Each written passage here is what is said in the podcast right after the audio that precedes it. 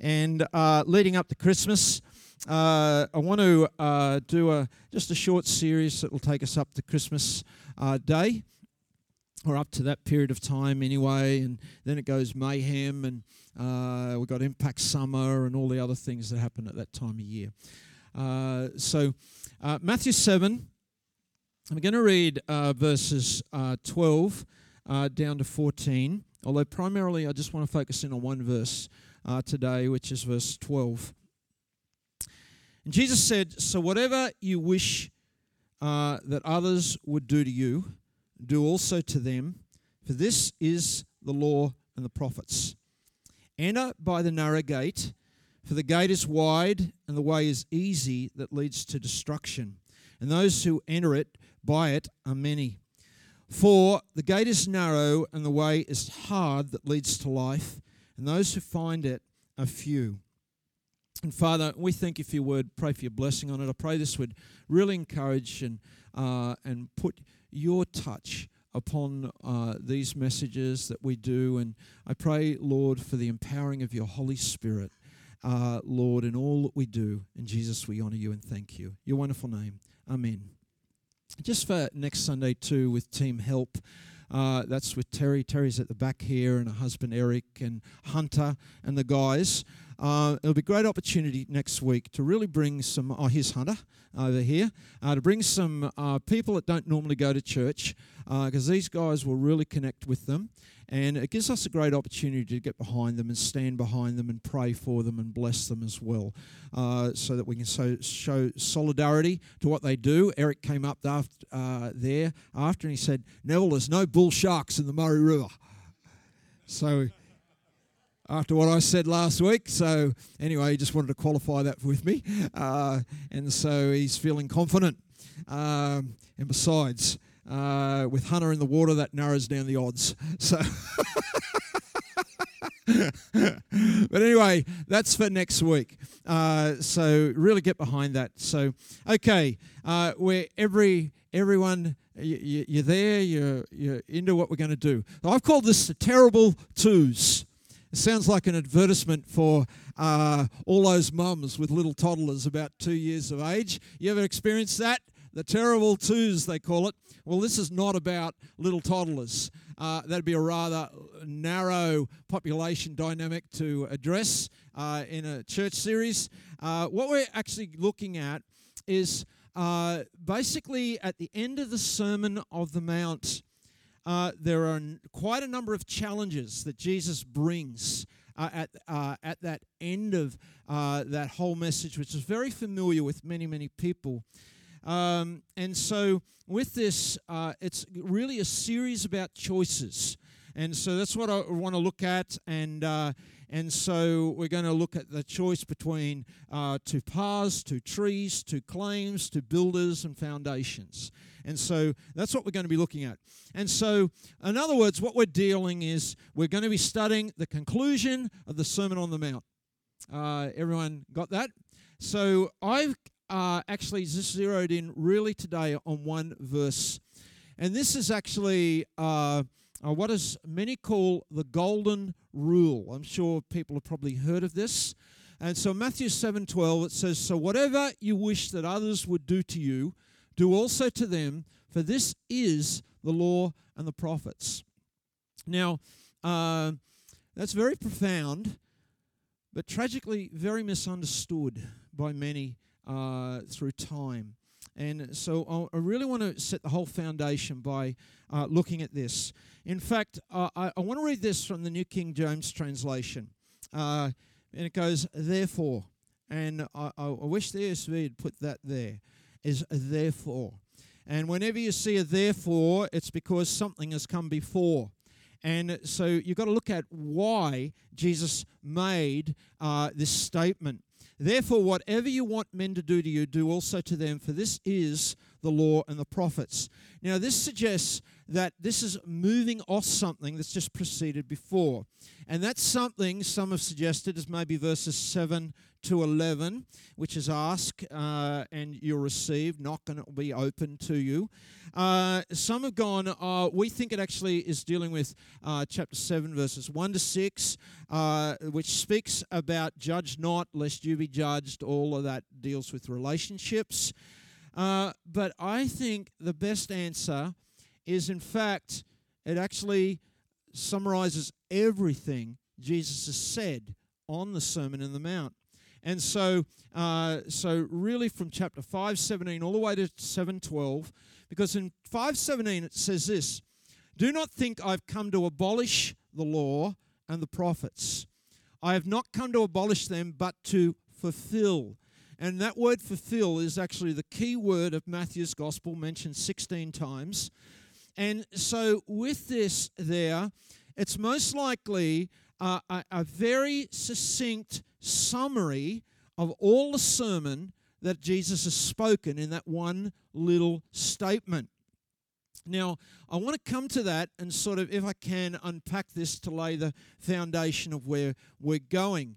Now, when we come to the Sermon on the Mount, is uh, is the amount of commentary, the amount of uh, perspectives on this is legion. It's it's just uh, you, have got no idea. Um, maybe if I can maybe uh, uh, give some people's perspectives. Uh, Karl Marx uh, actually was very fond of the Sermon on the Mount, is because it entailed so much of what he believed was socialism. And uh, the only thing he wanted to do was make sure to divorce it from God and hence to divorce it from Jesus. Many people uh, may be familiar that Gandhi was a very strong student of the Sermon on the Mount. And in his perspective of that, he loved the teaching within of what Jesus spoke in this sermon. Uh, but for him, again, he wanted to separate it from the man who spoke it. Uh, he wanted to take the principles that were spoken. Uh, there are others that have come and said uh, the Sermon on the Mount as a blueprint to utopia. And those that are familiar with Leo Tolstoy uh, and particularly uh, his novels, uh, being Russian and living through that Crimean War period, uh, who saw a lot of suffering, a lot of difficulty under the Tsarist uh, uh, Russia. Uh, he believed that what Jesus spoke was actually lead to utopia. Uh, and then there was others like Albert Schweitzer who actually believed it was an interim ethic, and his perspectives of that is some of modern humanism comes at it and approaches it as the charter for world peace and some of the statements that Jesus made within this sermon. Uh, some of the end time school, the dispensational school, regard it as the blueprint for the millennium. It actually had no bearing on the here and now. It was all going to be in a thousand years at the end of time. And you can read those perspectives. And then there's another school that just says it's just unachievable idealism. And in other words, uh, when someone hits you in the cheek, it's pretty hard to turn the other cheek to let them have a smack. Uh, and, and there you go. It's impossible, impossible to live. Um, you know, it, it's just not possible. It's just extreme idealism. It's got no connection with real life. And therefore, really, we can't connect to uh, what Jesus is really saying here. So I think just in those short summary, you might see there's a few perspectives. Now, rather than installing our personal view and bias, our presuppositions, our glasses, I want to come through the man who recorded this, which is Matthew. And how did he hear it? And in how he heard it, how did he in- intend this to be heard? And so that I think what is the most important thing with this. Now when we did our series on ark to ark and we looked at, you know, that first half of the book of Exodus, I, I did a message uh, there uh, uh, that was called A Peculiar People. And we actually looked at this. But, and I want to say a few things that I said then. Uh, but one thing repetition doesn't entertain, but it sure teaches. So let me just go through a little here. Uh, in Matthew 9 9, the man who recorded this was Matthew. And we have how he first connected with Jesus in Matthew 9 9. And Jesus passed there and he saw a man called Matthew sitting at a tax booth and he said to him, Follow me. And he rose up and followed him, left everything. Now, he was on a pretty lucrative gravy train financially. Uh, and there was something that happened to Matthew that caused him to leave everything to follow Jesus. Now, if we look at the parallel of that in either Mark's Gospel or Luke chapter 5, the other parallel, is we when we read the exact same account and the story, we find as Jesus passed by, he saw who? Levi.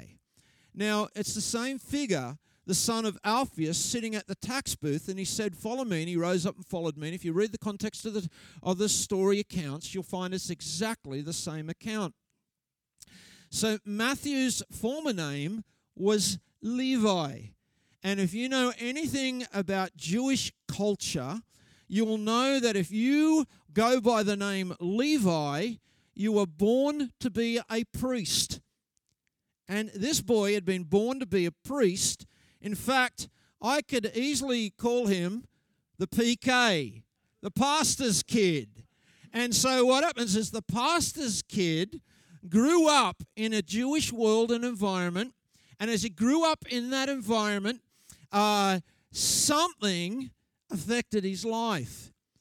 Uh, I'd suggest probably some of the things that we see, as Don mentioned, some of the negative views, not of Jesus, but of the people who say they represent Jesus. And this was the same in his day, the religious Jewish people. And people see that, and particularly if you're a PK, uh, you tend to be pretty close to sometimes seeing hypocrisy sometimes seeing uh, a facade, uh, uh, viewing people who say one thing publicly, but behind the scenes can be very different. Now, whatever happened is this PK uh, went wrong. And he rejected uh, the expectations. He rejected, you know, the family aspirations of his calling and he became a tax collector. Now, if you're aware of this, the Romans had a statement because they had to get taxes that were taken up throughout the empire, and Jewish people are quite renowned for being astute business people. Uh, that's, that's just as part of their culture. They're usually very good business people. But the Romans were also very aware of this, and they had a statement if you're going to fleece a Jew, you need a Jew to fleece them. You understand what I'm saying? So, what they did is they handpicked what were called turncoats or Jewish turncoats to take up the taxes for Rome. And so, hence that reason, uh, a tax collector became the most despised, most rejected person in the whole of Israel. You couldn't get lower as far as a Jew was concerned because you had sold out your fidelity to the nation. You'd become a turncoat. You'd become one who went against, uh, uh, you know, the whole Jewish cause. Now, Matthew had become a tax collector. So most people, as they walked up to Matthew, they didn't look at him. In fact, they spat and then threw their money in the tax booth and then proceeded on. So uh, I think Matthew got very accustomed to some of the attitudes, uh, some of the responses from his own people, uh, because he, for them, was the lowest of the low. And so Matthew is sitting at this tax booth, and then one day, we're told there in Matthew's own gospel, it says, and Jesus passed from there, and he saw a what? Jesus actually looked at him. He didn't spit at his feet, Jesus looked at him. In fact, you can nearly say looked him up and down and then said, Follow me. Because Jesus saw some value in him that no one had seen ever in him. And isn't amazing? He gets up and leaves everything. I tell you, my, my, that Jesus has some influence. And he just leaves, and Jesus, get this, makes him a part of his 12. His 12. Of 12 guys of the whole nation he could pick, makes him a part of the 12. And the purpose is so he'll take the good news to the Jewish world. Now, can you see like a little bit of sense of humor? Little tongue in cheeks that Jesus, he picks the most despised, most backslidden, most absolute uh, rejected person of the nation of Israel, as backslidden as you could get. He picks him up and restores him, trains him for three years, and says, Oh, by the way, I want you to write the gospel to the Jewish world, would you please? They need to hear your message. So, do you get the feel of where he comes from? So, Matthew writes the gospel to the Jewish world. And so, this is why this gospel is put first in your New Testament, because it's your bridge to your Old Testament, which is the book of the Jewish world. Everyone follow that? It's not written first to the Gospels, it's put first because of whose its audience is. Everyone follow, follow that. Now, what happens there? Matthew had grown up in a culture, although he, he, he rejected that. Uh, he, but he grew up in a culture, they had an expectation. And in that expectation, they knew that one day Moses had promised another person would come just like him. And so in Deuteronomy 18:15 or verse 18, you could go as well. It says, The Lord God will raise up for you a prophet like me from among you, from among your brothers. It is him that you shall listen. And so uh, Matthew was very aware of that culture's expectation. And they were waiting for Messiah.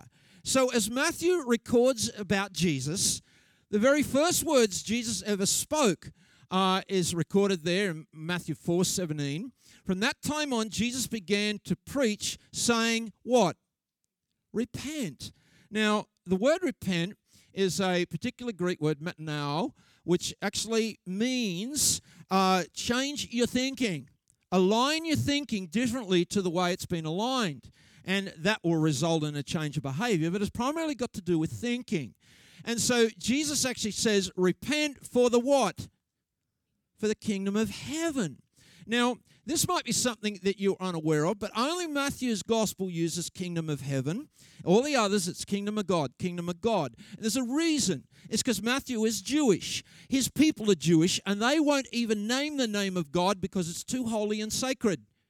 So he won't call it the kingdom of God. He calls it the kingdom of heaven as a euphemism for the Jewish world. So it's why you hear it that way, because it's written to Jewish people uh, Matthew's people. And so, with this here, we're then told in Matthew 4 23, which sets the context for the Sermon on the Mount, and Jesus went throughout all Galilee. So, Matthew's gospel is really the Galilean gospel, teaching in their synagogues and proclaiming the gospel of the kingdom and healing every disease and every affliction among the people. Now, Matthew does something all through his gospel. Whenever he begins to unveil a teaching, he gives you a summary up front. And the summary up front was this that Jesus came teaching, preaching, and healing people. So, what happens is the whole gospel then unveils in exactly that way. And so, there are five blocks of teaching that Jesus gives in that gospel and they all finish. And when Jesus finished this statement, so 728, 11, 1, 13, 53, etc., up to 26, 1. And so what happens? You've got five blocks of teaching, and then those miracles and deeds that Jesus did. Now, what happens? They are recorded in between as that is written. Uh, now, Matthew is writing to Jewish people, and he knows how they tick. And so they're most interested in uh, this figure that was the author of their world, which is Moses. And Moses gave them five books of the Old Testament called the Pentateuch, just means the five, the hand. And so, with that was Genesis, Exodus, Leviticus, Numbers, Deuteronomy, and the whole of Jewish culture was built on those five books. Now, Matthew, in his gospel, will present these five blocks of teaching of Jesus. So he's presenting here that Jesus is, in fact, come as the author of a kingdom, of a greater covenant, is a greater law, and, in fact, a greater prophet. And so the first of those sermons is the one that we're looking at, the Sermon on the Mount. And so Matthew 5 to 7 presents the lifestyle of the kingdom. Matthew 10 and 11, the mission of the kingdom. Matthew 13, the growth of the kingdom. Matthew 18, the culture. And Matthew 24, 25, the future of the kingdom. So, can everyone see what? There's some that argue against this, but pretty well, I, I'm pretty sold. This is exactly what Matthew was trying to do because his audience was his world. And so he writes them in this way. Now, when we begin the Sermon on the Mount, Matthew 5 1 says, Seeing the crowds, he went up on the what? the mountain. If you read Luke's gospel, Luke 6:31, I think it says he came to the level place. He was up on a really high mountain, he came down still on the mountain but up on a level place, plateau where people could connect with him. But in Matthew, he zeroes in upon the mountain. You're worried about a spider, are you? Don't worry, it's just about to run up Brian's leg. so, with that there, uh, Moses uh, then is juxtaposed with Jesus in Matthew's gospel very, very importantly. So, if you know anything about Moses, his whole ministry, his whole world and life revolved around mountains. So he first experienced the Lord at a burning bush or Mount Sinai or Mount Horeb, uh, synonym of a name. And God revealed himself as I am who I am. And when you open Matthew's gospel, the first account that we have of Jesus is the Mount of Temptation. And Jesus will come and he will be the perfect Messiah, is the one who will solely be given to serve his Lord in worship. And then in uh, the Old Testament, Moses received the law at Mount Sinai. And that, that occurred in Exodus 19 and 24, and we looked at that in our series Ark to Ark. And, and yet, Jesus then presents his very first sermon uh, called the Sermon on the Mount. And so we have presented the new covenant Messiah, the one who's come to announce a whole new kingdom, a kingdom of heaven, a kingdom that operates very differently than what Matthew was raised within. His whole culture had been a part of that. And then Moses went up and he wanted to see the glory of the Lord on Mount Sinai, and Exodus 33 tells that story. But in Matthew's gospel, we have the transfiguration of Jesus, and we just don't have God's glory revealed, we have Jesus' glory where he shines brighter than the sun revealed on that mountain is uh, at Mount Nebo. Moses will view the promised land, uh, and then on Mount Pisgah, he'll die. And then in Matthew's gospel, Jesus will uh, speak the end of the system uh, there uh, of Sinai and uh, on, that, on Mount of Olives, and Jesus will die on the Mount Calvary. Okay, and then finally is at the end of Deuteronomy, Moses commissions Joshua and the 12 tribes of Israel to go into the promised land. You get to the end of Matthew's gospel, he takes you to a mount in Galilee where Jesus commissions 12 to take the gospel into all the world.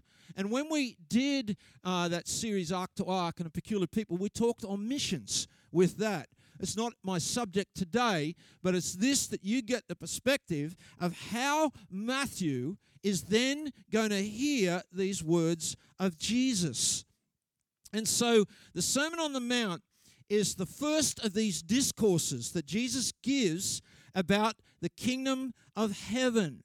And you better repent.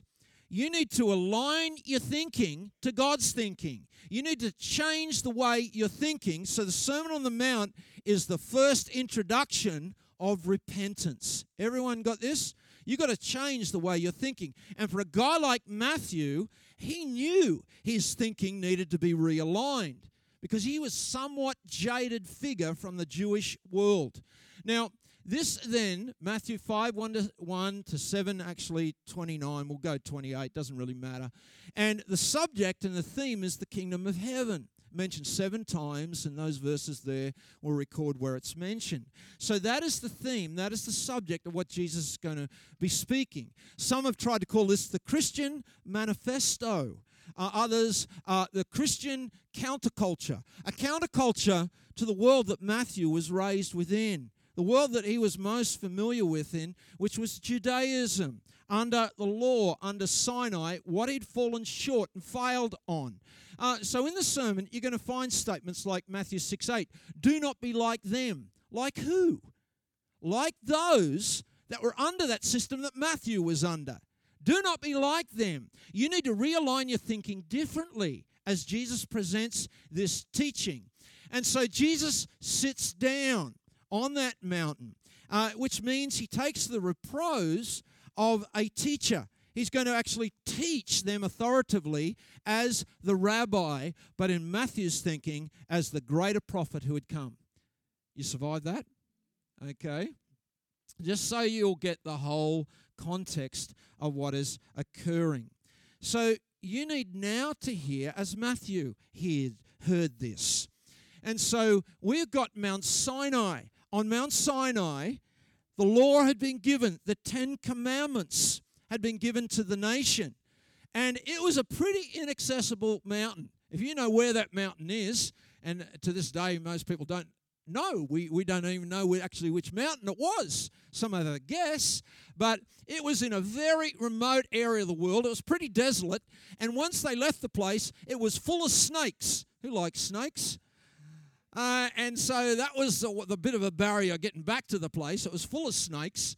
And on that mountain, there was thunder and lightning, and the people were fearful and trembling. And the law was written in stone, and it was preceded by a prologue. And that prologue we looked at when we did a peculiar people in Exodus 19 3 and 6. And it just says, You are my chosen people. You're a special people. You then are a royal priesthood, a holy nation. And so you have Mount Sinai. Now, Matthew was raised under that system. And he failed. He got jack of that system and totally rejected it because he couldn't live that standard of expectation. You hearing it? Now, when you come to this mountain, which is known as the Sermon on the Mount, with a new greater prophet known as Jesus, you're going to have a series of what's known as the Beatitudes. And you have nine, and then there's a final one which brings to what number? Ten. Now, I hope you get as it's presented as Matthew's hearing this. And you come to a very accessible mountain. Uh, in fact, uh, we know the sermon was given in spring. There's all green plateau where the people can come. Uh, Luke's gospel calls it a level place. It's quite easy to come in and hear.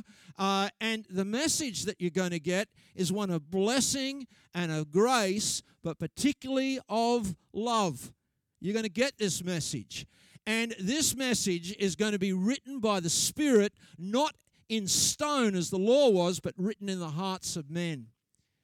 And it's followed not by a prologue of what I hope you'll be, it's followed by an epilogue of what you have become.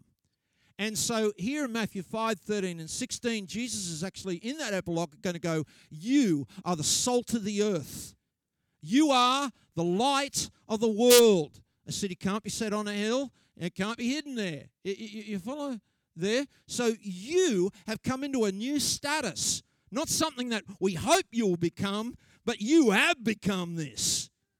And so with this here, I, I hope you can see as Matthew is hearing this, he's hearing of a whole new presentation of the way of doing things. A whole new world has opened up to him. Now, we can outline that Sermon on the Mount and I want to get to verse 12, which I believe is a summary of the whole sermon.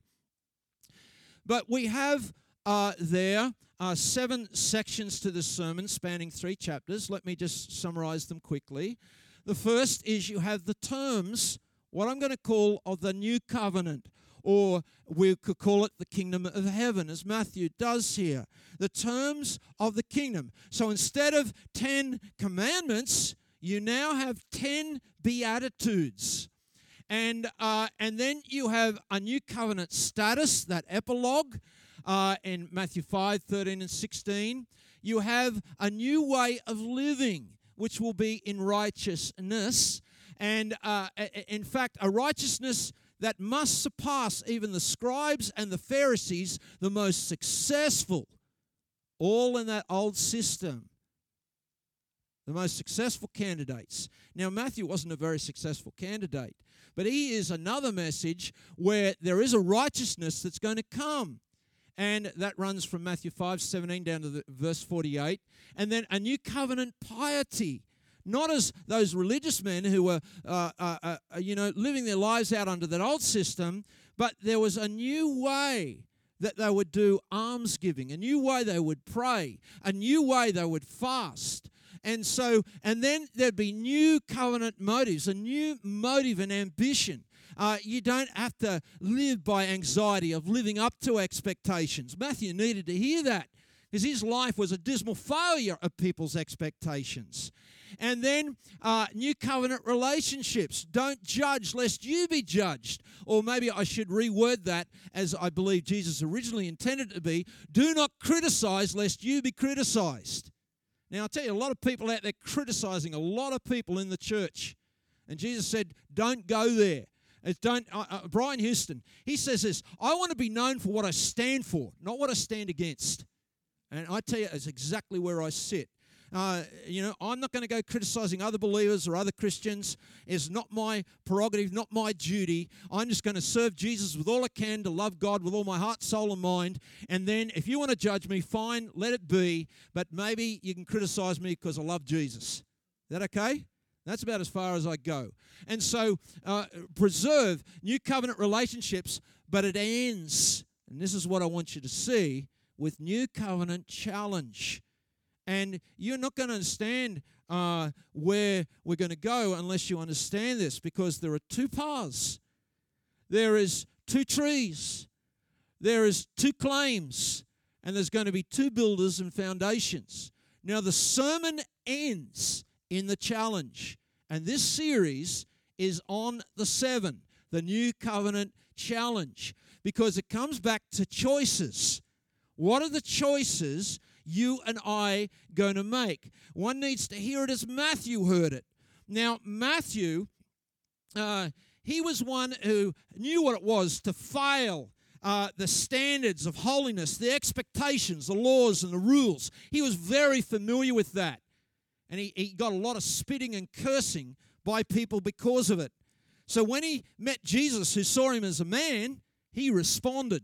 And so the kingdom for Matthew was accessible to all. You need to hear this. There's a new way of thinking. You need to repent. You need to align your thinking differently. And so that thinking and that lifestyle and those grassy green slopes, you can come upon that level place on that mountaintop as well. Now, in contrast to Sinai, in contrast to that system that he was raised within, is we present, uh, he presents you the door in the ten. Now, they all begin with the word what? Blessed. Uh, have you ever noticed the very first words God spoke in the Bible, Genesis 1:28? And God did what? God blessed them. God blessed them, male and female, and then spoke a word of blessing to empower you into your destiny. So it means happy, it means joyful, but it just doesn't mean that. It means an overflowing, being empowered into your destiny where you've really been called to be. Everyone follow that? So, blessed, blessed. Can, can you hear as Matthew hears that? oh, my, my. Blessed, man alive. Because uh, he was one who lived under a curse. And when he hears this word blessing, he fastens onto this and he says, better listen up. Blessed, blessed. And you're going to get nine blesseds, blesseds, blesseds, blesseds, blesseds. And the last one comes down, rejoice. oh, you're going to have to be, you're going to have to kick your feet up and have a little dance. Um, anyway, I can see you're really enthralled. So let, let, me let me just begin as Matthew hears this. Blessed are the poor in what? For theirs is the heaven. Can you hear as Matthew hears this? He hears this and he goes, Did I hear right? If I'm absolutely bankrupt and absolutely failed, congratulations, I just took my first step into the kingdom. he hears that and he goes, I'm in. I'm in this whole game. I, I qualify because I'm the failure of everyone in the nation. So he qualifies. Blessed are the poor in what? And if you can't get past that point, you don't even get into this kingdom. You don't even arrive.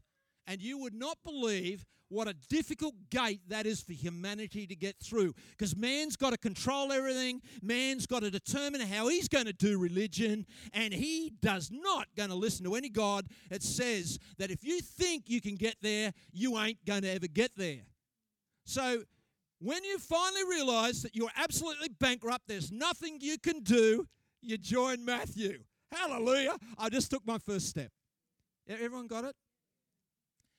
Blessed, man, empowered into your destiny are those who what?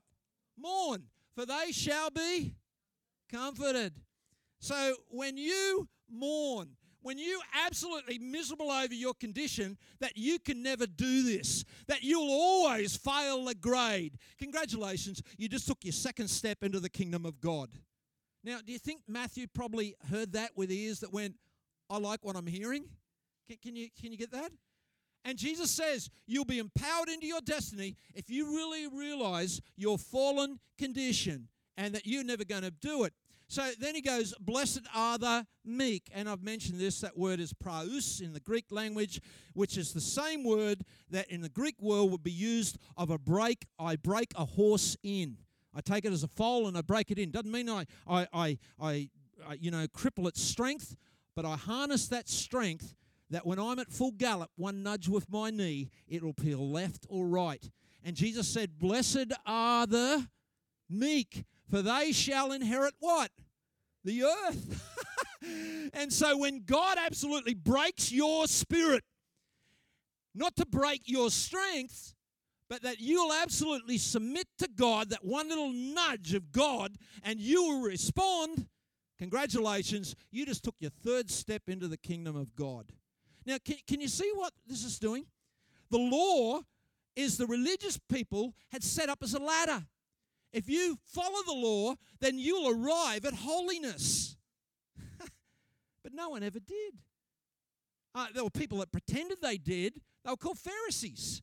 They were called scribes, but they never arrived. And so here is, is we, we just, Jesus is walking you up another staircase. And the fourth step is, is blessed are those who hunger and thirst for righteousness. There's a new desire that comes in people because they want to be good. They know they can't, but they want to be. And they shall be what? Satisfied. Because this new way is going to present a way that you can walk this. Blessed are the what? The merciful, for they shall receive mercy. Now, the revelation of God in the Old Testament, Exodus 34, 5 and 6, God reveals himself I am the Lord, the Lord, I am merciful slow to anger. A little unlike Richard Dawkins' uh, definition of what he thinks God is in the Old Testament. God says he is merciful. And here is when you draw near to God, you start to take on his character, that you too will be filled with mercy and slow to anger and long suffering. Blessed are the pure in heart, for they shall. Now, if I got this right, under that old system, Moses should have been the top guy, wouldn't he? And Moses said, I want to see your glory, and God wouldn't let him see the glory. He only let him see from behind, and Moses fell short. But blessed are the pure in heart, for they shall see God. Now, I think Matthew, he really fastened onto this. Blessed, powered into your destiny are the peacemakers, for they shall be called what? If you're a son of God, that means you have a father. There's a new family we're talking about here. And so, blessed. And then, uh, blessed are the persecuted. Now, you were in the old system. Is uh, if you got persecuted, you'd done something wrong. You've actually failed. You've actually fallen short. And, and Jesus says, No, no, no. It's probably a very good indication that you've been persecuted for righteousness' sake. Notice I didn't say persecuted because you're obnoxious. There's some obnoxious Christians out there. Can I just say that? It says, Blessed are those who persecuted for righteousness. But some people are just going to get ticked off and they're going to persecute you. And Jesus said, uh, You're going to be empowered into your destiny. And then the number nine is, Blessed are those who others revile you, persecute you, and utter all kinds of evil against you falsely. They're going to call good evil, and they're going to blame you for being the evil of the world. And then number 10, I just love this, goes, Rejoice and be glad, for your reward is great in heaven. Oh, man alive. And Matthew goes, I like this journey. Because I could never, ever see myself under that old system ever arriving at this place. And he goes, Rejoice. Now, if you know anything about the old covenant, is when you supposedly at the very top of the old covenant, Deuteronomy 12 12 says, And you shall what? Rejoice before the Lord your God, you and your sons, your daughters, your male servants and female servants, and the, and the, and the Levite. oh, Matthew. Oh, the failed Levite. Rejoice. Now, are you getting a little feel of how this is operating? And so, how do you walk into this world? Well, friends, you need a new nature. This, this is not some ethical teaching as, as Gandhi and Marx thought. This is actually a whole new world, and you're never going to live this sermon unless there's a new nature, unless you have a new father, unless you become a son of God. That's the only way you're ever going to get in. And, you know, maybe Titus 3 5 is a good scripture. He saved us not because of what? Of works uh, done by us, in righteousness, but according to his own mercy by the washing of regeneration. The Greek word there is palingenesia, which is a word that means again, I'm in Genesis. I'm a new creation. You, follow what I'm saying? So you need a new nature and a renewal of the Holy Spirit. You need a new dynamic. You're never going to be live what Jesus says in Matthew 5 to the end of chapter 7 unless you're in a new dynamic unless you come into a whole new way of being empowered into your destiny.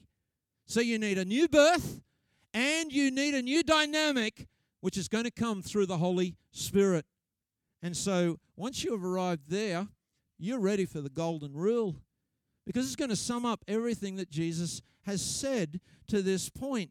And people will take this golden rule and they come and they read it and they go, oh, you know, there's other teachers that have said exactly the same.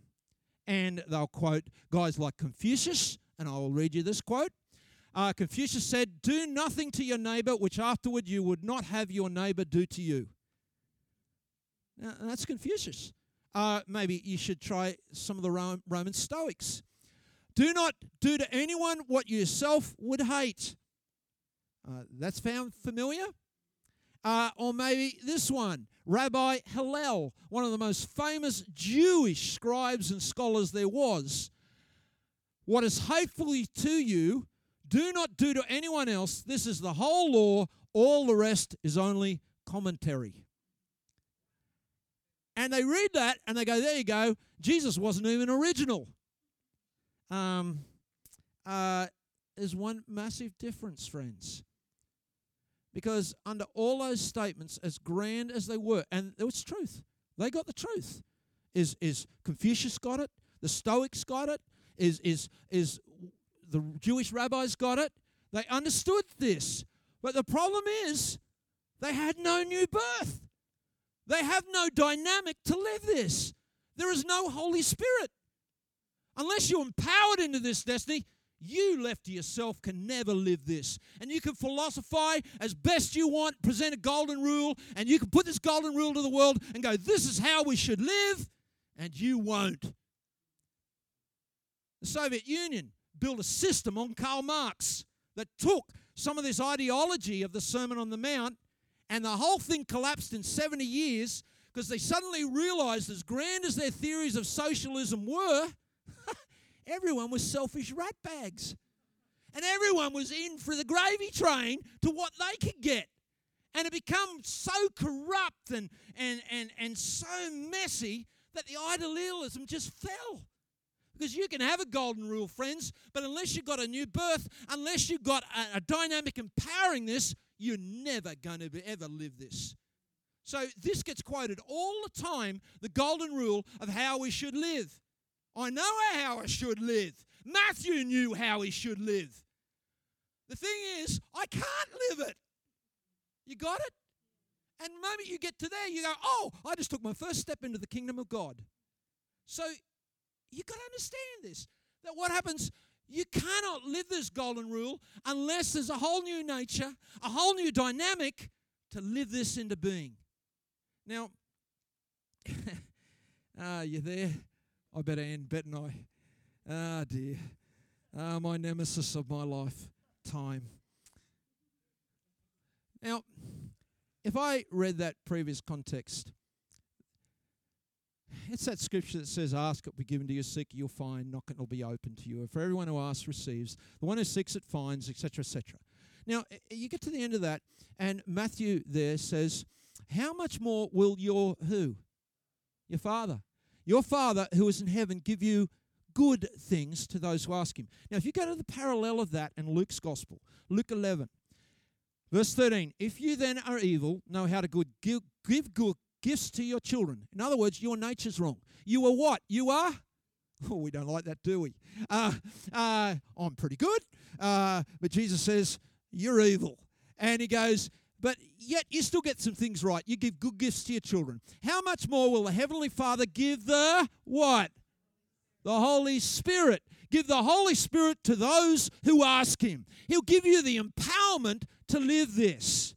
So you need you need a new nature. You need a new dynamic, or this sermon is but rhetoric words. Okay? And so this new dynamic comes with a whole new nature, a whole new dynamic, but flows with love. So have a listen to this Matthew 7 12. You notice all those other golden rules? They never said this. It goes, uh, for so whatever you wish that others would do to you, do also to them, for this is the what? This is the law and the prophets. And you know, elsewhere, Jesus said this, Matthew 22, 37, 39, and he said, You shall what? Love the Lord your God with all your heart and soul and your mind. This is the great and first commandment. The second is like it. You shall love. And so you need to love. And when you love, you fulfill the law. And we, we talked about this a number of weeks ago. Romans 13 puts it this way Therefore, love is the fulfilling of the what? The law. So we need to be empowered into a whole new way of doing things. We need to have a love. And so Romans 5 5 says, Hope does not put us to shame because God is love and He's poured out into our hearts through who? Through the Holy Spirit who has been given. And so suddenly I get a new love to love God and to love people. Now, isn't it profound? All those ethic teachers want to separate the love of people from God. But, friend, don't work. They've got to go together. You can't separate them. If you don't love God, you won't love people. You can set up a system called Marxism and socialism, and it is doomed to fail. It's because man is inherently selfish and he needs a new birth and he needs a whole new dynamic and nature. So uh, I, I, like this one.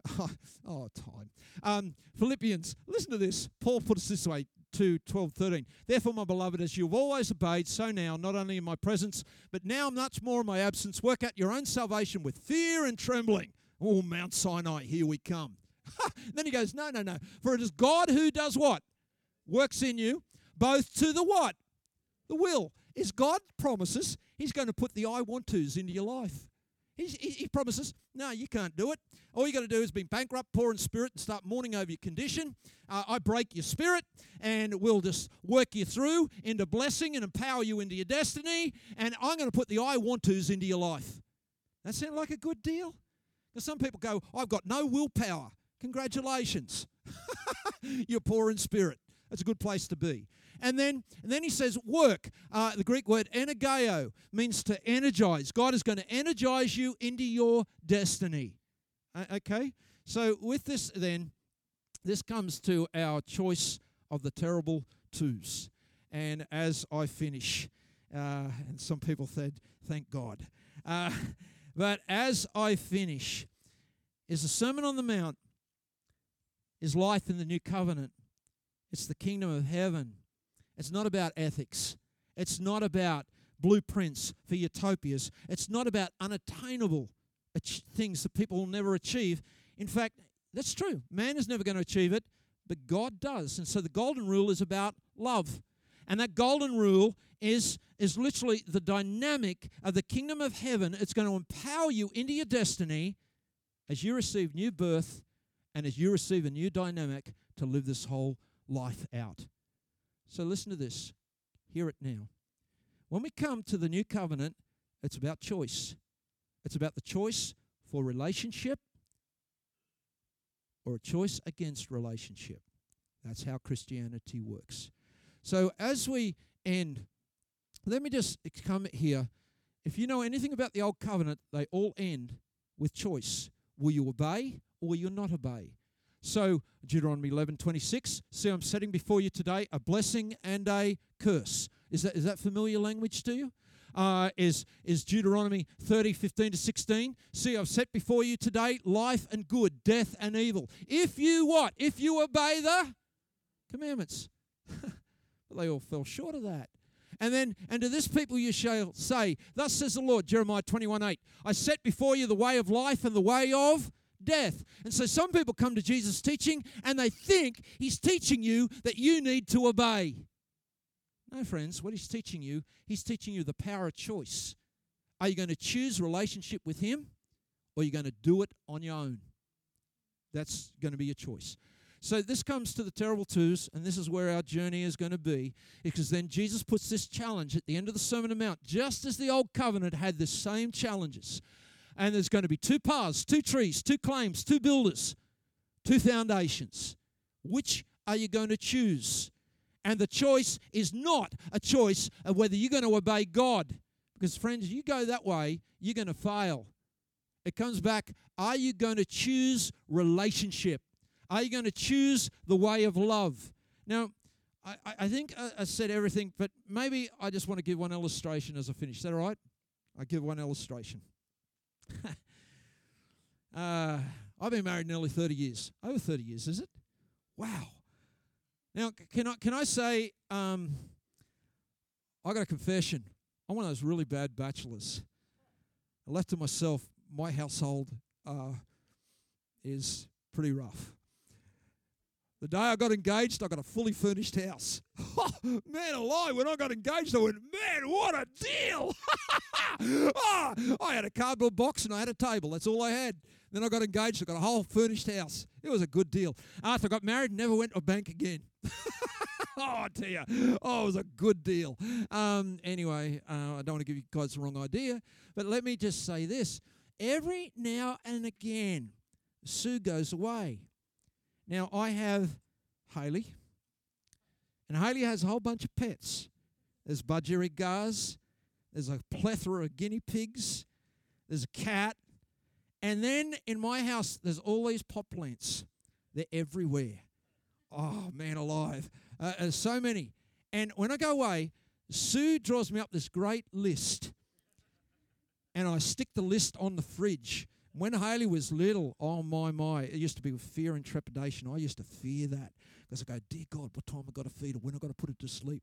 Uh, what do I what I got to do? And and I would come with fear and trepidation, and and I'd follow the list. And you know, when before Sue comes home, I, I live pretty rough for a week or so, and then when she's about to come home, I go, man alive, I better go into clean up mode. I got to make myself look respectable. And so, uh, so what I do is I get there and I go into clean up mode and, and, and I clean the house as the best I can. And in she comes and she's got the big smile and gives me the kiss of the cheek. What a good boy am I, as everything is run so proficiently. But I tell you what, it takes about five minutes. And she walked over and she looks at the plant and she goes, Why is this plant dead? I went, Oh no. Oh, that was what I missed. Why is Haley's uniform not ironed? Oh no. um, uh, and then uh, in that list, I realized I was such a good boy that I come out as a very, very not so good boy. And then I'm in repentance mode of going, how do I achieve to bring peace to my life? But you know the great news? And when she arrives home, I get that list of rules and I rip them up. I rip them up and I throw them away Because you know, when she's at home and with relationship, I keep those list of rules really well. I don't miss none of them because even if I try to, there's a little voice that says, You better water that plant. And, you know, I don't mess any of it up. It's because of relationship and love. You got it? Let's stand. Let's pray.